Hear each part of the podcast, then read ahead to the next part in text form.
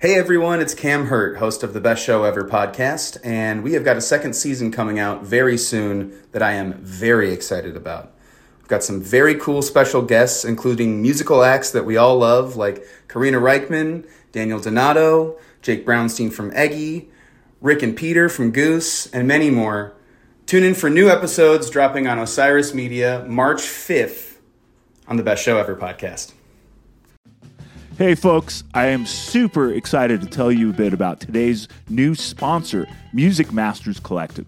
They're a nonprofit organization that produces unique music events, providing opportunities for fans and artists to meet and collaborate in an inspired and creative atmosphere. Every week, MMC hosts different events, all with the opportunity to learn from world class musicians like Bill Frisell, Kurt Rosenwinkel, Julian Lage, Marc Ribot, Wayne Krantz, Oteil Burbridge, the Milk Carton Kids, and so many more. At an event like Alternative Guitar Summit Camp happening this August, you can expect in depth workshops with guitar masters, once in a lifetime performances, the opportunity to play alongside your favorite musicians, and a lot of fun. You'll leave this event packed full of wisdom and with a whole community of musicians to create with. This all inclusive week in the Catskills Mountains of upstate New York is guaranteed to be magical. Scholarships are available, spots are extremely limited.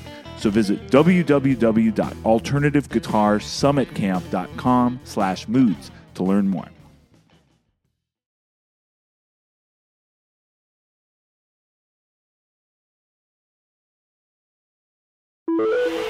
Osiris. Moods and Modes is presented by Osiris Media and made possible thanks to our Patreon community. To support the podcast directly, go to patreon.com slash Alex Skolnick. From Brooklyn, New York, this is Moods and Modes. I'm your host, Alex Skolnick. I'm probably best known as a professional guitarist. I'm also a writer, a photographer, and someone who occasionally gets told to keep his opinions to himself on Twitter. This podcast will involve music and guitar, but it may take us to some unexpected places as well. So, thank you for joining me, and let's do this.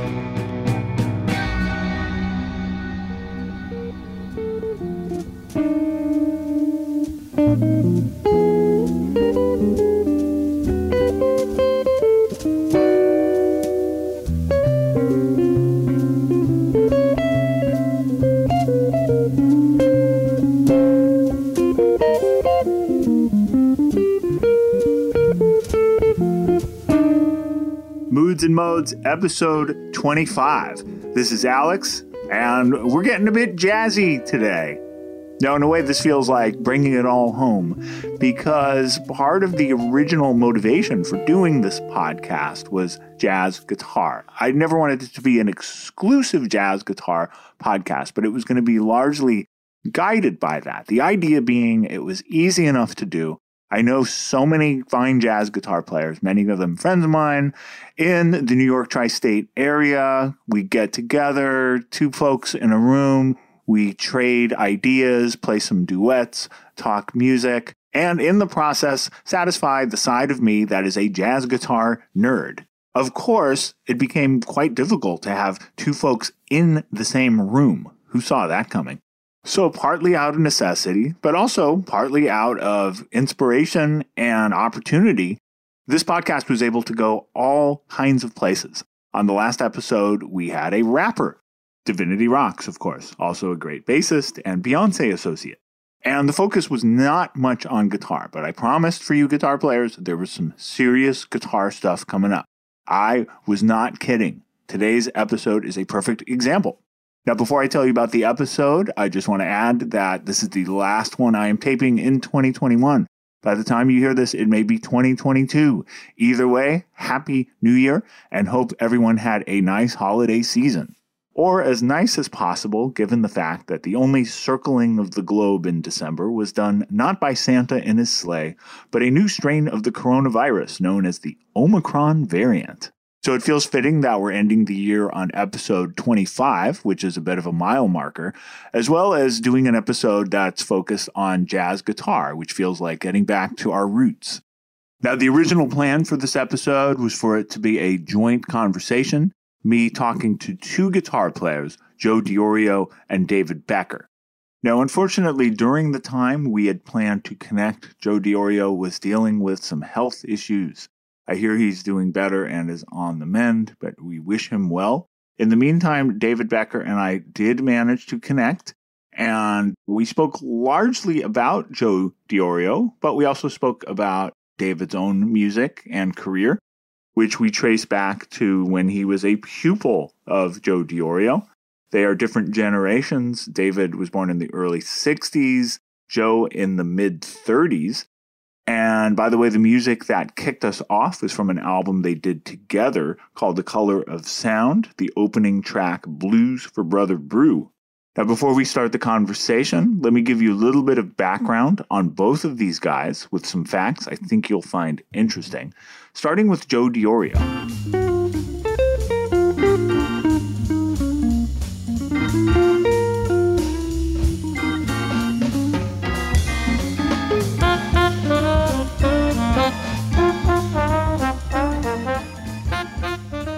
That is Joe in 1964 with Sonny Stitt and Benny Green. That's from a classic recording called My Main Man, led by the two horn players, saxophonist Sonny Stitt and trombonist Benny Green, not to be confused with the pianist Benny Green, who is closer in age to David Becker and still here. This Benny Green, who left us in the 1970s and was born in the 20s, as well as Sonny Stitt, are both essential names in the world of jazz. Jazz aficionados know their names, jazz musicians certainly know their names. The general public, less so. And that's definitely true for Joe Diorio. He's not a household name, but he is a household name among guitarists, including some who are themselves household names. And no doubt he's a guitarist guitarist. Here's one more clip of his work with Sonny Stitt and Benny Green.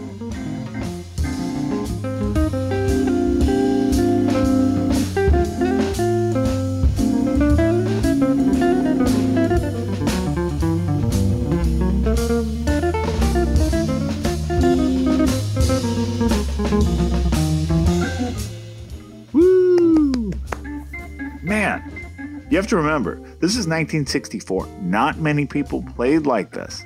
Okay, sure, we had the emerging Mr. Benson, Mr. Martino, and a few others, but I'd argue if they were a basketball team, Joe Diorio would be accepted into the league.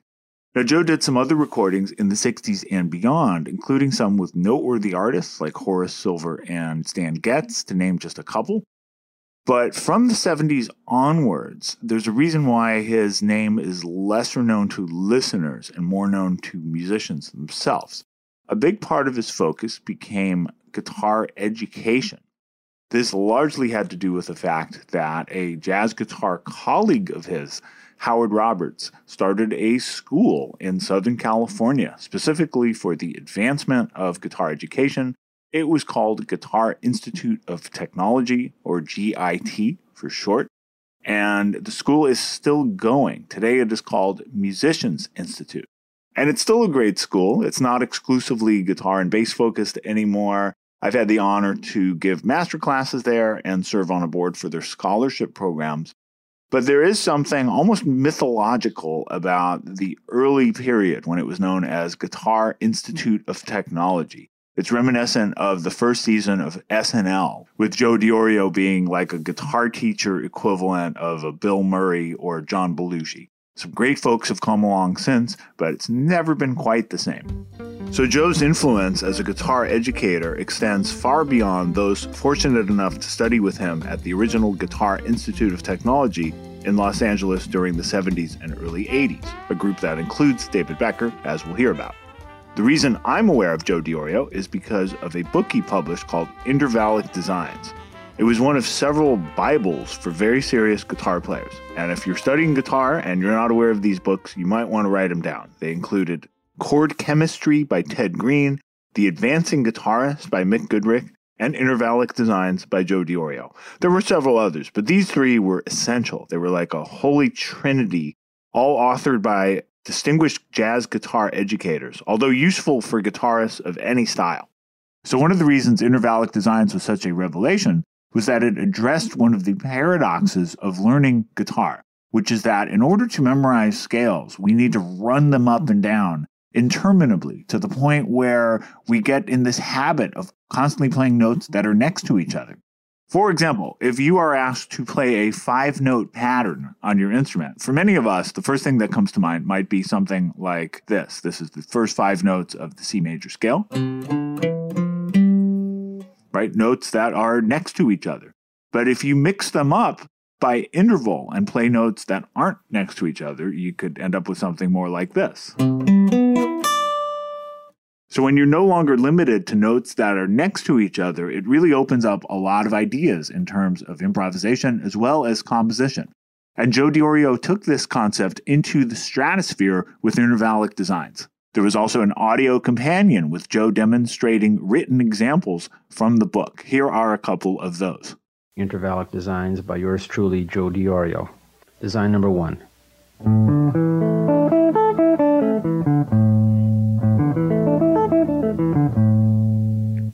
And they get more complicated as they go along. I'm going to skip to number five. Number five.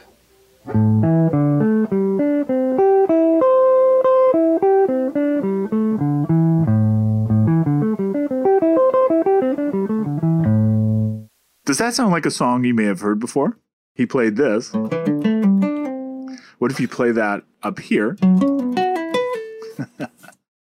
And if you don't know what I'm referring to, it'll make sense soon enough. Listen for that in the second half of this episode. Here is one final example from Joe Diorio's book, Intervallic Designs.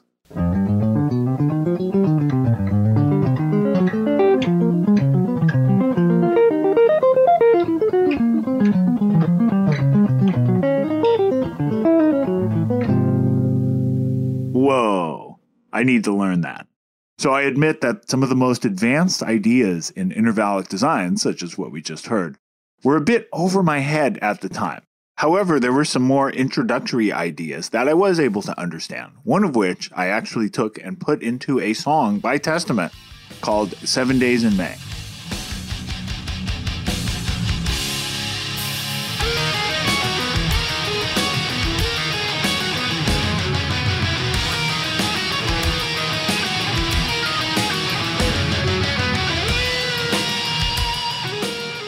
Have no qualms admitting that the first part of that solo was straight out of Joe Diorio's book, Intervallic Designs. On a side note, I also wrote the lyrics for that song, ones that have gotten me banned from the People's Republic of China. That's a story for another day.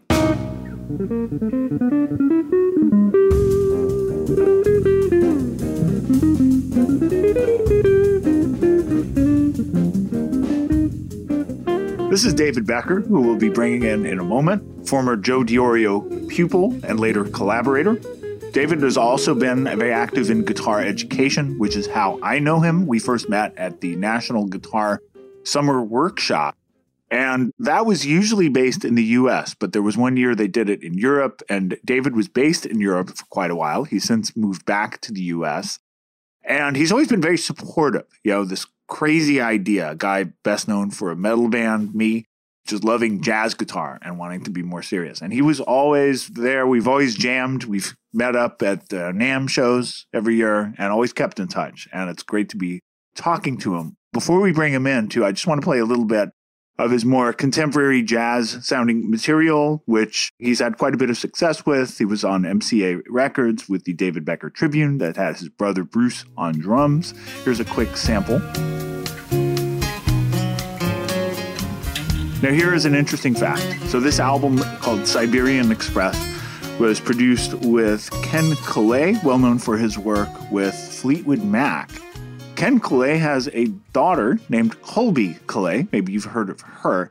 And he brought in David to play on some of her music. Maybe you've heard this track.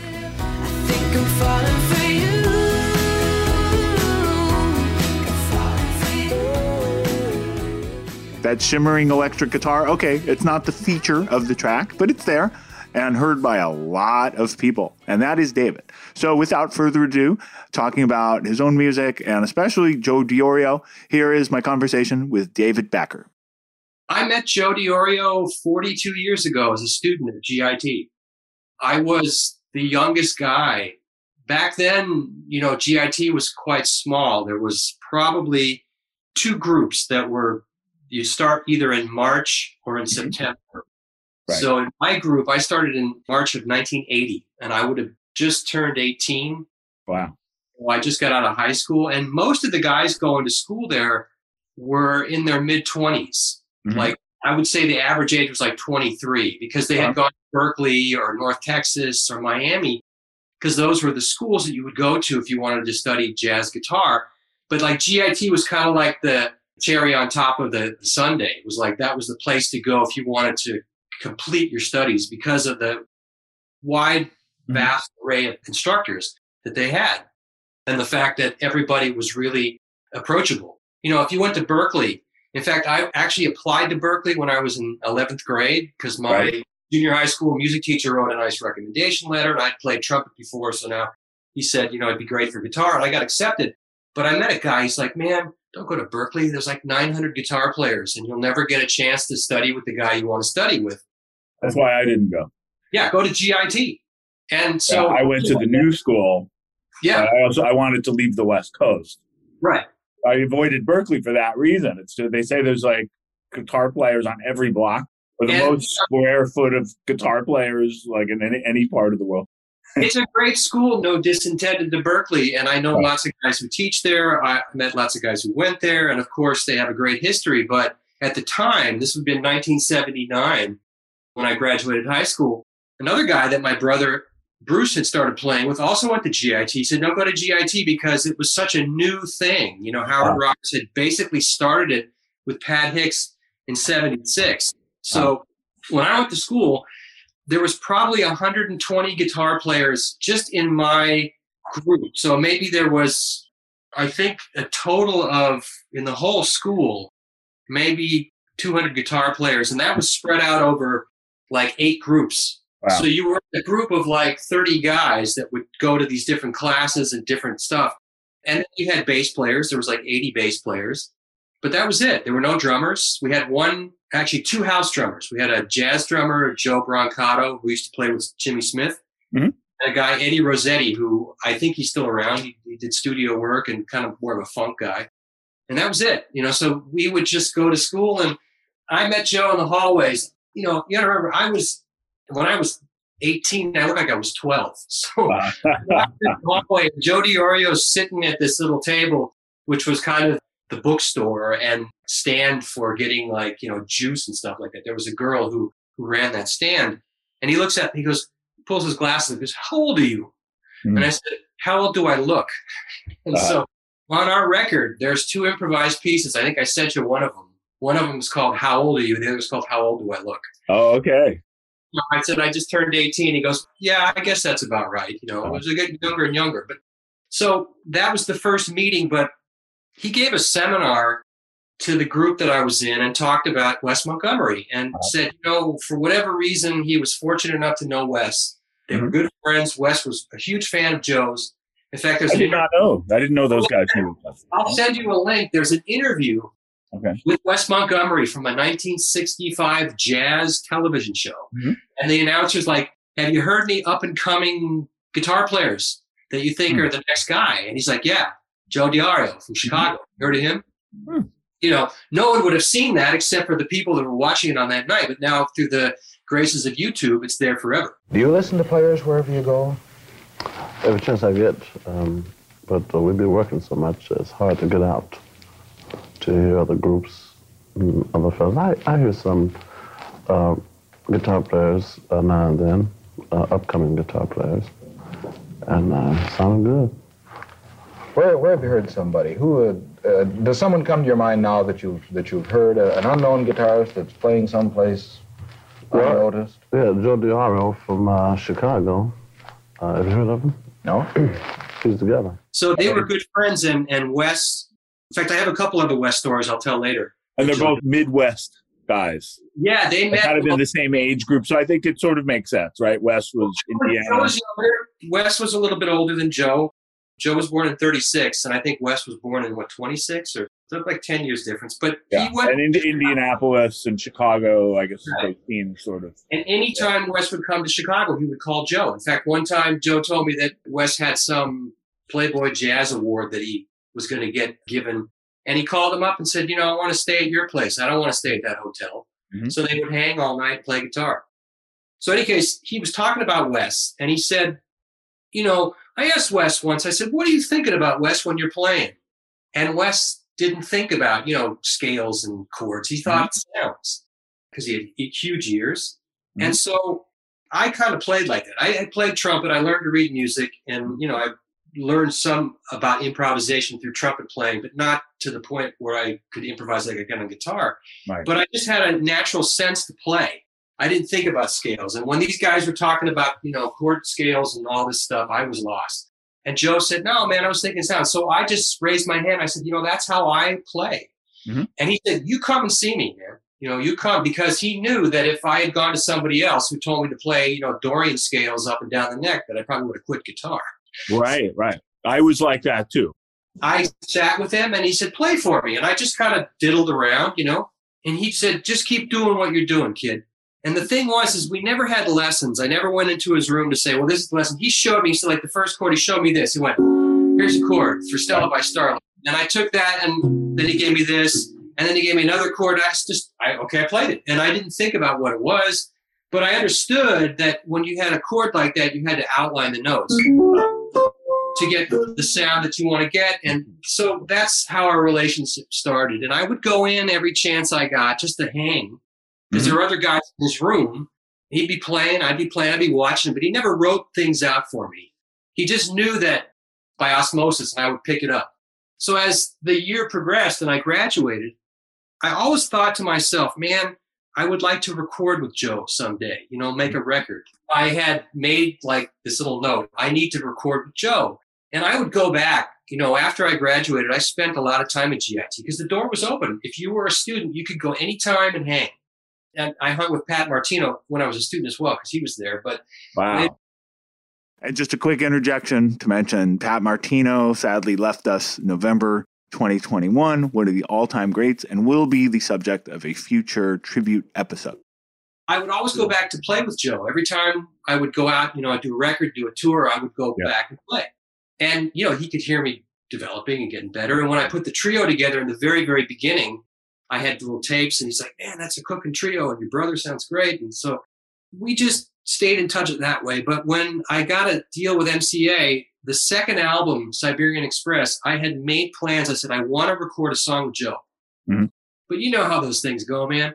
The studio time goes longer, the budget gets shorter, and Always. Yeah. I cut something. And I'm like, I felt so bad. I called Joe. I said, Man, I'm really sorry, but I have to cut our session. And Mhm. Joe was like, Man, don't worry about it, David. He said, You know, Been around the block. Yeah. He goes, You got to do what you got to do, man. Yeah. And he said, If it's meant to be, it'll happen. So years later, when I was living in Europe, I uh, was doing a little bit of consulting for USC, for the Studio Jazz Guitar Department, where I would go and find students that could go and do a year study, kind of like what GIT used to be. Mhm. Instead of having to go four years for a full degree, it was called the Advanced Studies Program, and all you had to do was take like six units. Hmm. So the cost was like very minimal for those guys. Mhm. And they had guys from Italy and Germany and all these different places. So I was doing some workshops with Richard Smith. And then the idea came I said, we should get Joe and get him over to Europe because he hasn't been there in a million years and people would love to see him. So I put together basically with USC a tour in 1999 where Joe and I did, I think it was two weeks. We did two or three days in London and then we did about seven or eight cities in Germany and we did Switzerland. And I hadn't seen Joe in probably oh a few years. I would visit him every time I came back from Europe, but we hadn't seen each other in a while. So put this tour together. It was supported by USC. Mhm. We played. In fact, I have some video footage that I just found from that tour of us in London, and Mm. I'm going to make little things for YouTube of a Oh, workshop cool. we did and a concert that we did. The concert, unfortunately, the audio is not great, so I may have to make just little snips of it. But the workshop is cool because at the very end of the workshop, I'm playing my drum thing with my card and the guitar, and Joe's doing this drone thing. Uh-huh. And it's very cool. Yeah, well, the time we we did that little tour together was very interesting, you know, and uh, we played some really good gigs. Some of the gigs turned out better than others, but uh, it, it was it was nice. That's all I can say about it. It was a nice tour. We both played well, and we met a lot of great people. And I finally got to England on that tour, which I never had been. So. And that is a quick voicemail snippet of Joe for this podcast from David. Thank you, Joe. And we will have a few more of those. And the videos David was referring to are not up yet, but we'll keep an eye out for those. Here again is David and I. This time we're talking more about Musicians Institute back when it was known as GIT. So it was GIT back then. Yeah, GIT It became Musicians Institute. It became Musicians Institute shortly after I left, but they didn't have drummers, and it was a small school, and you just had access to everybody. So It I was just a guitar school. guitar and bass. Yeah, I mean that's I think is when it was really prestigious. Not that it's not No, now. no, no, absolutely. Because guys in my class, you know, Steve Lynch, he was a class before me. He graduated just as I started. In fact, when I posted a picture of Joe and I from when I visited him a couple of years ago, Steve wrote, "Oh man, I played in that song that he recorded, Turn Up the Radio, that hit they had autograph." That was their big hit. Yeah. He played a Joe DiOrio line out of Intervallic Designs that he took out of that book. That's amazing because I played a line from Intervallic Designs on a Testament song. Yeah, well, there you go. So you Yeah. see how that stuff translates.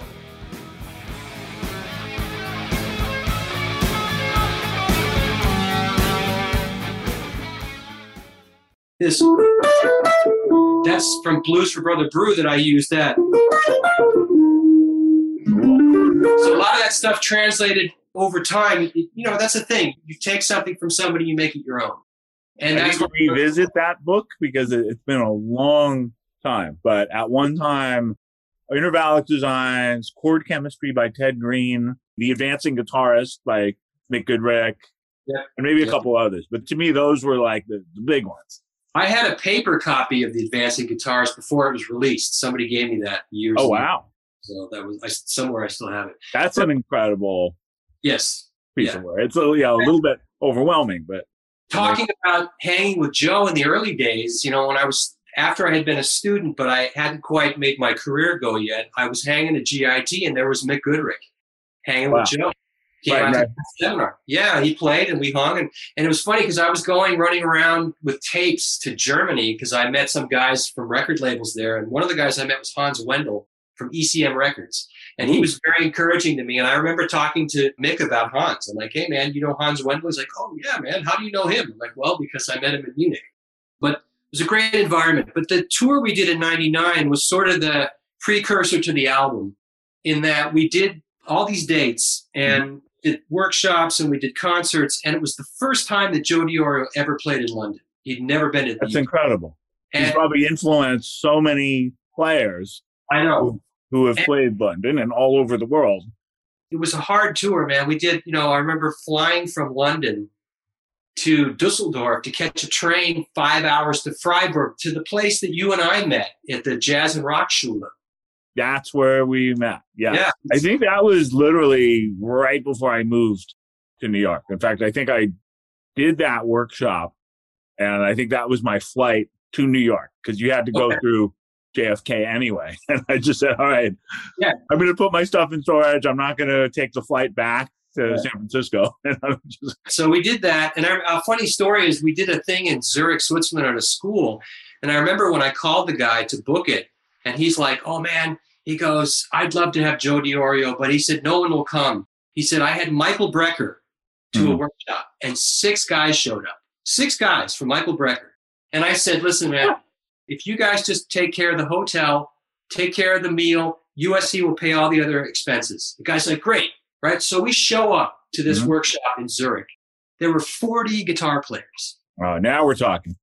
from all over Switzerland. Mhm. And the guy was amazed. And they made a bunch of money. It was Good. like, Yeah. we should have said, no, we want, we want a piece of the action. Right. Yeah. Yeah.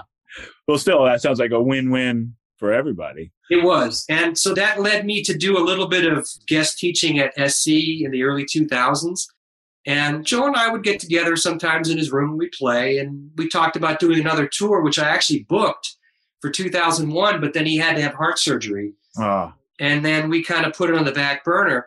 So at that time, I started recording for a record label in Germany called Acoustic Music Records, Mhm. run by Peter Finger, and he's also a guitar player. So when I put out the first release, the first DBT release with them would have been 2004. Was Where's Henning? It Mhm. would have been a seventh or eighth record. Peter said to me one day, he goes, "Is there anybody you want to make a record with?"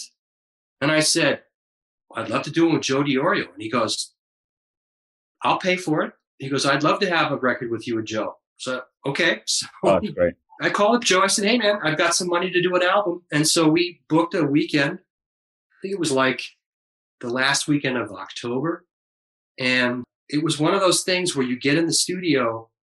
I'd written a couple of tunes, first of all, for Joe and mine. One of them was Blues for Brother Brew, the weird blues head, and then one called Waltz for Lavinia, which is a difficult tune. I eventually recorded that later with the DBT, but Mhm. I didn't solo on that one with Joe. And then a couple other things that we improvised a bunch of stuff too, which the improvised stuff came out great. It all did.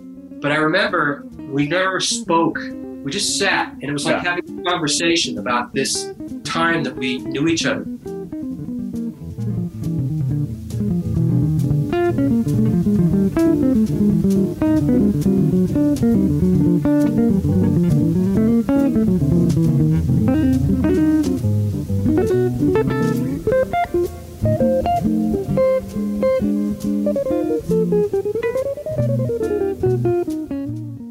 don't know about you all, but I've got some lines to learn from both these guys. For some reason, these types of jazz guitar duets with this type of playing, it tends to have a niche community of musicians and listeners. But we're out here and we're strong. And I hope you're enjoying the conversation, both the melodic and harmonic conversation between Joe Diorio and David Becker, and the verbal conversation between David Becker and myself. And as we are at the approximate half hour point, it is time to take our usual short break before continuing with part two of the show. And I'd once again like to wish everybody a happy post holiday season and a happy new year and all the best in 22, despite the circumstances, which obviously, as we speak, it's the spread of this new thing that sounds like it could be the name of a death metal band, or better yet, a monster truck. Bigfoot, Gravedigger, Omicron. I know it's not exactly a great time for humor, but as a friend of mine once said, without comedy, we have nothing. And speaking of funny stuff, I should mention that I released a single on November 11th, and it's a blues tune with the Alex Skolnick Trio. And to quote the review from Guitar World, paying homage to the energetic soloing of Jimi Hendrix and Stevie Ray Vaughan, Florida Man Blues offers just the right amount of laid back, nonchalant noodling and a thirst quenching quantity of decorative licks, which precede an irresistible, gain tinged fretboard exploration. it does sound kind of funny out loud. Some friends have made fun of that sentence. I like it, and it's all in good fun. The video has comedian friends of mine, including Dave Hill, who's amazing as the main Florida man, Dean Delray, Brian Posehn, and huge thanks to Adam Dubin for doing the video. Adam did Fight for Your Right to Party by the Beastie Boys, Nothing Else Matters by Metallica, and he has applied that magic to Florida Man Blues, which is available on streaming platforms and available to purchase on Bandcamp. And yes, I sang and wrote the lyrics, and it makes fun of Florida. But in the second half of this program, you will hear Florida discussed in a much more respectful manner. So don't hate me. In other news, the December tour of Pact with Percy Jones and company went off without a hitch. It was wonderful. We recorded lots of music in the studio and live. And we were looking forward to January 3rd at the Iridium. Unfortunately, all Iridium shows are canceled until January 10th. As we speak, I am still on the calendar to appear there with Jane Getter Premonition, special guest Vernon Reid on January 12th, and January 19th with Alex Skolnick Trio. We will cross our fingers, hope for the best, and see what happens. Now let's get back to part two of our program, my conversations with David Becker, and with us in spirit, Joe Diorio. You got to remember Joe's situation. You know, he started off, his very first record was with, I believe, Eddie Harris Mhm. called The Exodus of Jazz. Mhm. was 25 or 26, which was a very, very famous record because they did a version of Exodus instrumental. And, you know, you can hear Joe, he sounds great. It's not quite as angular as he became, but you can hear that it's him.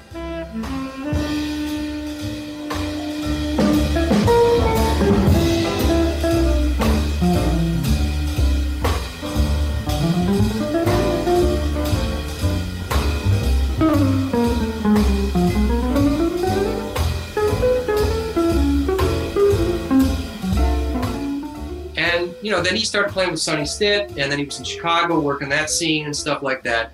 And then he went to Vegas, and I'll tell you this West story that he told me. He said the decision to go to Florida to kind of change his perception of how he was playing. He was doing like a showroom gig in Vegas, and Wes Montgomery was playing the main room at night. Mm-hmm. So Joe did his show gig, and he went to the gig every night to see Wes. And the last night, and he said this is the last time he saw Wes alive, was shortly before he died. Wes is looking out in the audience and he goes, Hey, Joe, you out there, man? Come up and play. And Joe was like, Man, I don't want to get up there and play. I'll embarrass myself. And uh, Joe's like, Come on, man. So he got up and played a couple tunes and he went off the stage and he thought he sucked. He Mhm. goes over to the bar and some older black guy puts his arm around him and goes, Hey, man. He goes, You don't have to try to sound like Wes Montgomery. Man, you sound like you. You do your thing. Hmm. And he said that was like this epiphany of like, okay. And then when Wes died, he went like, well, what am I going to do that Wes Montgomery didn't do? So he went to Florida and he met Ira Sullivan, who was very important in his development because they had a band with Jaco Pastorius on bass and Steve Bagby on drum. There are tapes that you can find on YouTube of performances that they did, and they never recorded at that time. They just played these gigs at this church or someplace, and everybody knows about it. When I met Mick Goodrick, he knew about this band. He goes, "Oh man, we heard about you guys," because of course you got to remember the Metheny connection. Metheny was there for a year. Well, I was just about to say this all intersects because we recently had the episode with Pat, Right, right. and he told a very similar story about playing like Wes Montgomery, and he was kind of getting a reputation as the kid who could play like Wes Montgomery. It's amazing. Right. And he had to describe some very similar scenarios, which Mhm. sounds like you know older Sure. you know, legit musician saying, "Hey, man, you can play, but what are you doing? Yeah. you don't need to play like him." And it was this revelation, and it was like, oh, and it really led him to find his own thing. So yeah, it's amazing that that connection, and then Well, the Florida connection- and Mick Goodrick, and Yeah, the Florida connection is also that, you know, during that time when Metheny was a student and then became a student teacher, there was a whole bunch of guys there like, you know, Danny Gottlieb, Steve Morse, Bruce Hornsby, Hiram Bullock, Will Lee. I mean, the list goes on of all these great musicians that what school was this? this is Miami University. Yeah, I mean that was just an incubator. I'll tell you another story. I had a student just recently. He studied with me for about a year and a half, and that's Chuck Lorre. You know Chuck Lorre, the I know the name. Yeah, Half Men, Big Bang Theory. yeah, of course. Yeah, He's a guitar player. Chuck's a very good guitar player, as a matter of fact. And we met at Norm's Rare Guitars because I was doing a bunch of stuff for Norm's All Guitar Network. And he came in and he goes, I got to get with you because he wanted to study some stuff. So we got together pretty frequently. And he was in Miami back then. In fact, when the Miami University started a electric guitar program, Mhm. the guy who ran the program was, I think, Stan Samole. And Stan had hired Joe Diorio to also teach. Mm. So when Stan he met Chuck somewhere at a gig in Miami, and he goes, "Man, you should come down to the school because I got all these guitar players, and it'd be good for you to come and hang." Mm. So Chuck walks into this room, and he's actually told this story on his vanity cards that he does on his TV show. Uh-huh. He's sitting there, and this little kid comes in with a big box and starts playing. It was Pat Metheny. And he Oh, goes, Man, I'm doing the wrong thing. I need to do something else. And at that moment, he had a revelation I need to go into television. Right, I need to become an actor. well, he became a writer is what we did. And I mean, Chuck wrote some tunes that, you know, were recorded by Blondie and stuff like that, but he basically became a, a comedy writer. Amazing. It was Chuck's birthday a couple of years ago. Metheny was coming to town, and I said, Hey, man, do you want to go meet Pat Metheny? Because I know Pat, and I'll get us in. He's like, "Oh, that'd be great." So we go to the concert, and for some reason, Chuck had to leave because he had some emergency at home early, so he didn't get to see Pat. But after the show, I went to Pat and talked to him. He's like, "Oh man, that's so great that Chuck came out." I said, "Well, would you give him a little message?" And he gave him a little video message and thanked him so much. And you could see that Pat was so elated by Chuck mm-hmm. acknowledging him. And when I said it to Chuck, Chuck was so elated that Pat acknowledged him. One sense I got from Pat is just the level of genuineness. Oh, Uh, absolutely. Um, it's so gen. Yeah, everything is just coming from such an honest place. I mean, yeah, he's a he's a great guy. I've known him a long time, and I've worked with him now on several projects. And tell you one story is that I saw him in Germany, and he hadn't played with Joe Diorio in quite a while. So I said to him, I said, "Hey, man, I'm doing some, you know, teaching at SC. Would you come and do something with Joe?" He goes, "Man, absolutely," but he goes, "It has to be a day off." Mhm. I said, "All right, I'll check your schedule." So I told all the guys from SC, I said, "You know, Pat said he would come." And one guy's like, "No, man, there's no way he'll come." I called his management; they want five thousand dollars or something. No, no, I know Pat. He's a friend of mine, so let me just work on this. So, sure enough, a couple months later, I get this email from Pat. He's in Hong Kong. He's like, "Hey, man, I'm sorry for the delay." He goes, "I really want to come and play with Joe if you still want to have me." I said, "How much money do you want?" He goes, "I don't know," because he doesn't deal with the money. Yeah. He goes, "Give me whatever you got." And I go, "Well, you know, there's different levels and stuff." So we worked out. It wasn't a lot of money, but he came and he played. And man, I picked him up and we went. And when they played, he and Joe, I was sitting on the side. Mhm. Pat turned to me and looked at me and he said, "Thanks, man." Huh. And when I left with Pat, Joe pulled me aside. He goes, "Hey, man, I want to thank you." Wow. So it was great to bring them together to see that. Unfortunately, we were hoping to get a record out of that because Pat had talked about it. He goes, maybe we can get that record done. Mhm. They never did. But there's enough stuff of footage of them playing live at these different workshops that people will get a good sense of how they played.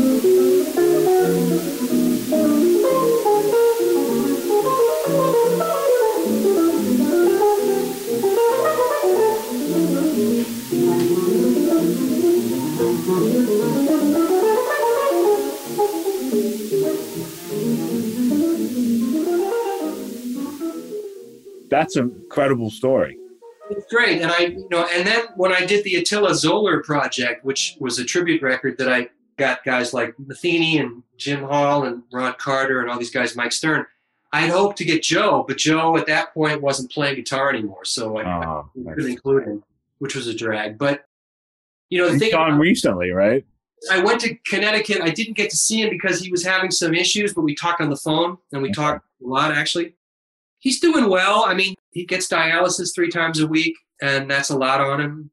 He does a little bit of teaching for some guys, but not really much anymore. But he works on music every day. I called him once. I was here playing in my studio, and I said, "Man, I worked on this thing." And she was like, "Oh man, we were on the phone for two hours. I was playing Wow. stuff back and forth." And the Miami thing, I want to just kind of close it up a little bit. The Ira Sullivan stuff was so important because they played some really, really incredible stuff. I mean, and they never toured because Ira just wanted to hang in Florida.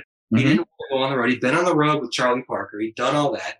He was like, I just want to hang in Florida and prune my trees, Mhm. make music on the weekends. And that's what they did. So it, it never got outside of that. But all the people who knew, even Chuck Lorre said he saw that band, how great they were and Mhm. how amazing that music is. And it, you know, it's funny now with the internet, things go out in a millisecond. But back Oh. then, Incredible. the musicians would bring it to the other parts of the world and talk about it or bring tapes and stuff like that. So It's amazing. Oh, it's very great. Thanks for sharing that. You're so right about the internet bringing light to all these things. You know, for all the uh, terrible things about the internet, you have disinformation, ignorant comment sections, whatever. There's some great stuff, and that that is one of the shining lights.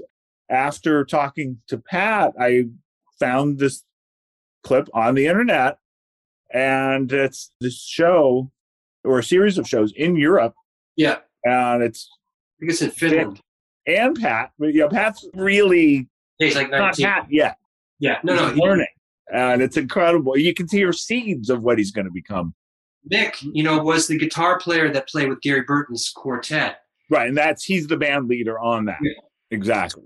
And I asked Pat about Mick. I said, So what was your connection with Mick. I mean, obviously he learned a lot from those guys, but he said as far as Mick was concerned, Gary picked him because he was the best Hmm. guitar player in Boston at the time. He did the gig for a while, and then they got Pat and had two guitar players. And at some point, he just said, "I had enough. I don't want to go on the road anymore. I want to hang in Boston," and that's what he did. But to go back to Joe Diorio's influence on Pat, when he was a student at Miami and then a student teacher, he spent a lot of time with Joe. Mhm. In fact, he even said that Bright Size Life, he should give Joe Diorio a royalty for that. Classic Joe Diorio. Oh, I could see that. Yeah. Yeah, the intervallic thing. Mhm. for Sure. Number five.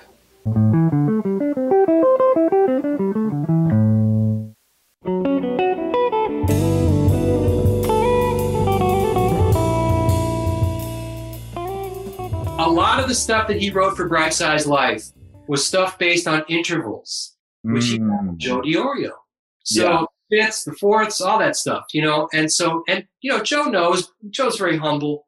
But if you talk about people that were influential on Pat Metheny, there's two guitar players or three that I would mention. First of all, his love for Wes Montgomery, but guys that he knew, Attila Zoller, because Attila met him when he was a kid at a Mhm. jazz camp and kind of weaned him a little bit. And then Joe Diorio and Mick Goodrick. Those guys had a direct influence on Pat Metheny's development in a big way. Yeah. And it's funny because Joe told me that when Pat went up to Berklee, he came down to Miami a few times to play. And the first time he came, he said he hadn't really become the Pat Metheny we know. Yeah. And he goes, you know, Pat's still trying to find his voice. And then like a couple years later, he came back down. He goes, now he's got it. Uh, there it is. Yeah. I remember when I was a student at GIT, I liked Pat Metheny because I'd, I'd seen the Pat Metheny group when I was 17 at the Roxy with Mark Egan and Danny Gottlieb. And I was like, wow. And then, of course, I liked Wes Montgomery because I knew he was such an important guy. And I liked Joe Diorio. So those were three guys that I sort of like looked at. I said, well, Pat was the younger guy. There was Joe, the guy living, who knew Wes, who knew Pat. And then there was Wes Montgomery. So I kind of focused on listening to those guys for a while in sort of that order Yeah. a lot of guys didn't get Pat Metheny back then. Right. They'd be like, "Oh man, I don't, you know, he, can he play?" It's like, "Well, of course he can play." Well, 'cause he was so different at the Yeah, time. Yeah. His own It's thing.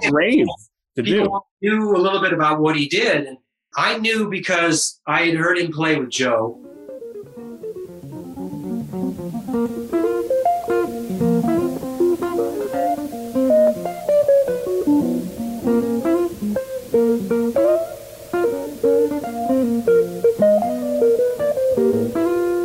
And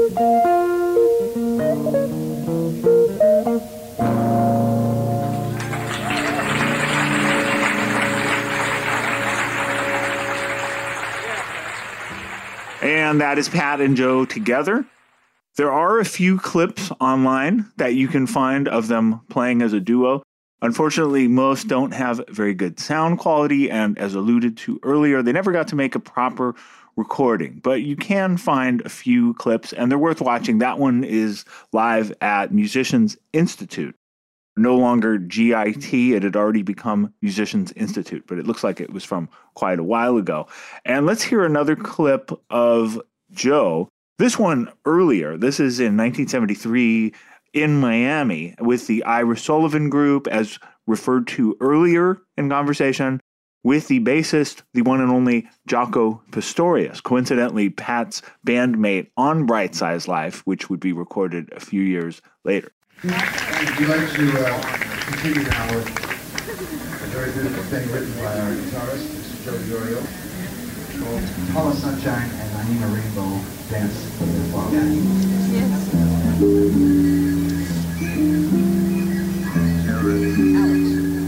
Alex.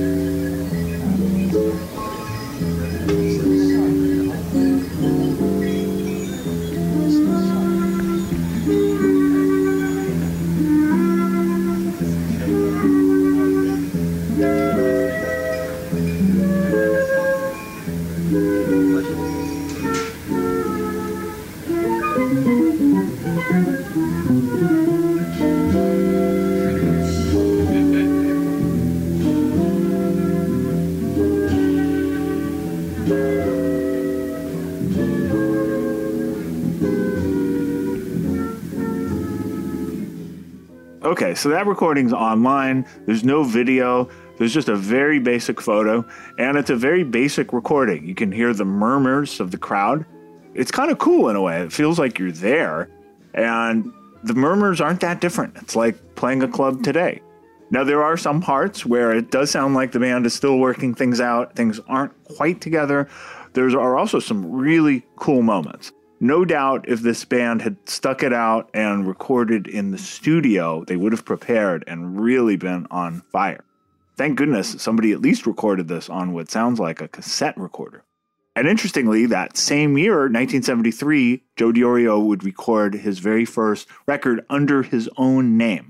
Unfortunately, he wasn't very happy with the quality of the recording, but still, it's a great record. Here's David Becker again. I mean, his very first record, which is called Solo Guitar, mm-hmm. was done in 1973, I think, on a record label called Spitball Records. And mm-hmm. I remember talking to John Abercrombie about it. He goes, Man, I heard that record. He goes, I wanted to quit playing guitar because it's amazing what Joe did, but the sonics of it that mm-hmm. he never got a good guitar sound in the studio. And that's one of the things that I made sure that when we recorded, that we got the best sounds we could.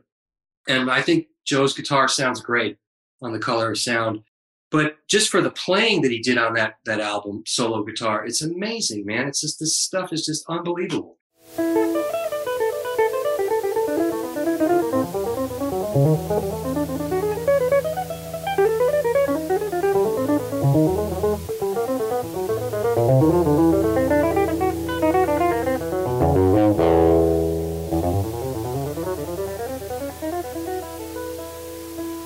Joe Diorio, for me, he pushed the envelope of the jazz guitar or the guitar into the 21st century far before anybody else. Mm. And I think that if you go back and listen to what he did, I mean, I've got tapes of stuff that he did. It's unbelievable. But the problem is, like, Joe never followed one path. He just kind of did his thing. And he was, he just said, you know, man, I didn't care. And I think the thing is, is Joe had a greater influence on the guitar players and musicians around the world just through his doing what he did, kind of working on himself and not worrying about being a star. But, you know, you mention his name to everybody, and those that know, they're like, man, they have great respect for Joe.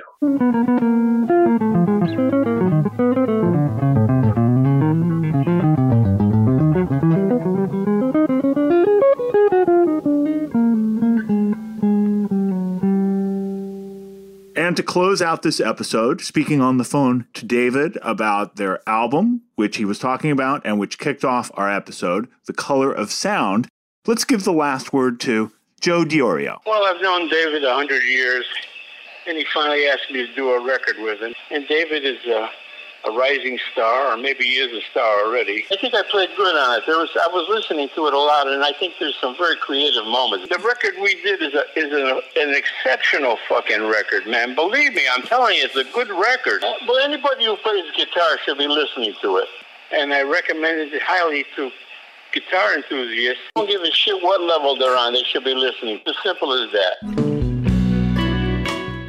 And I think it's safe to say we will be listening. I'll be listening. Thank you, Joe Diorio. And of course, thank you, David Becker. This was a really fun episode for me to do. I hope you enjoyed it. I hope you learned some things. And if you're not a fellow jazz guitar nerd like myself, well, maybe this episode could be a step in that direction.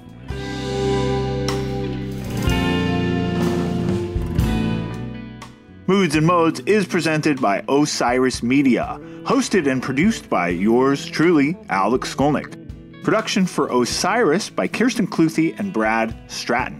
Final edits and mixes by Justin Thomas of Revoice Media. Music by yours truly, except where you hear live bass and drums, such as right now. That's Matt Zebroski on the drums, Nathan Peck on the bass. Artwork by Mark Dowd. As always, we want to thank members of our Patreon community. Welcome, new Patreon. Thank you so much. You make this possible. To join the Patreon and support the podcast directly, you can go to patreon.com slash Alex Skolnick. And you can simply support the podcast by leaving us a review, leaving us a rating, tell your friends, and just being you. Listen, thank you for listening. And one more thing don't forget to hit subscribe. We have lots of cool stuff coming in 2022. We do not want you to miss an episode. Have a great 2022. I know things are crazy. We're going to make the best of it. We're going to get through this. Have a great new year. Take care and be safe. Boy, that little interlude is a bitch, man. Osiris. Hey, listeners. I want to tell you about the April May 2023 issue of Relix magazine. Features a Dave Matthews Band cover story with additional articles and interviews with The National, Graham Nash, Wayne Shorter, ALO, Ivan Neville, our friend Eric Krasno and Stanton Moore, Marty Stuart, and much more. Check out the latest version of Relix and subscribe now at relix.com slash DMB. Thanks, Relix. Hi, I'm Emma. And I'm Joe. And, and we're, we're, the, the Professional, Professional, Book, Book Nerds. Nerds. Two Mondays a month, we interview authors and talk about their upcoming books, what drives them, and their go to order at the cafe. On Thursdays, we share recommendations and dive into topics readers face, like how do I actually read the books on my to be read list? You can find the Professional Book Nerds podcast on Apple Podcasts, Spotify, or wherever you get your podcasts. Want to learn more about us? Our website is professionalbooknerds.com, and you can find us on Instagram, Twitter, and TikTok at ProBookNerds. We hope you'll come and listen, and as always, happy, happy reading. reading.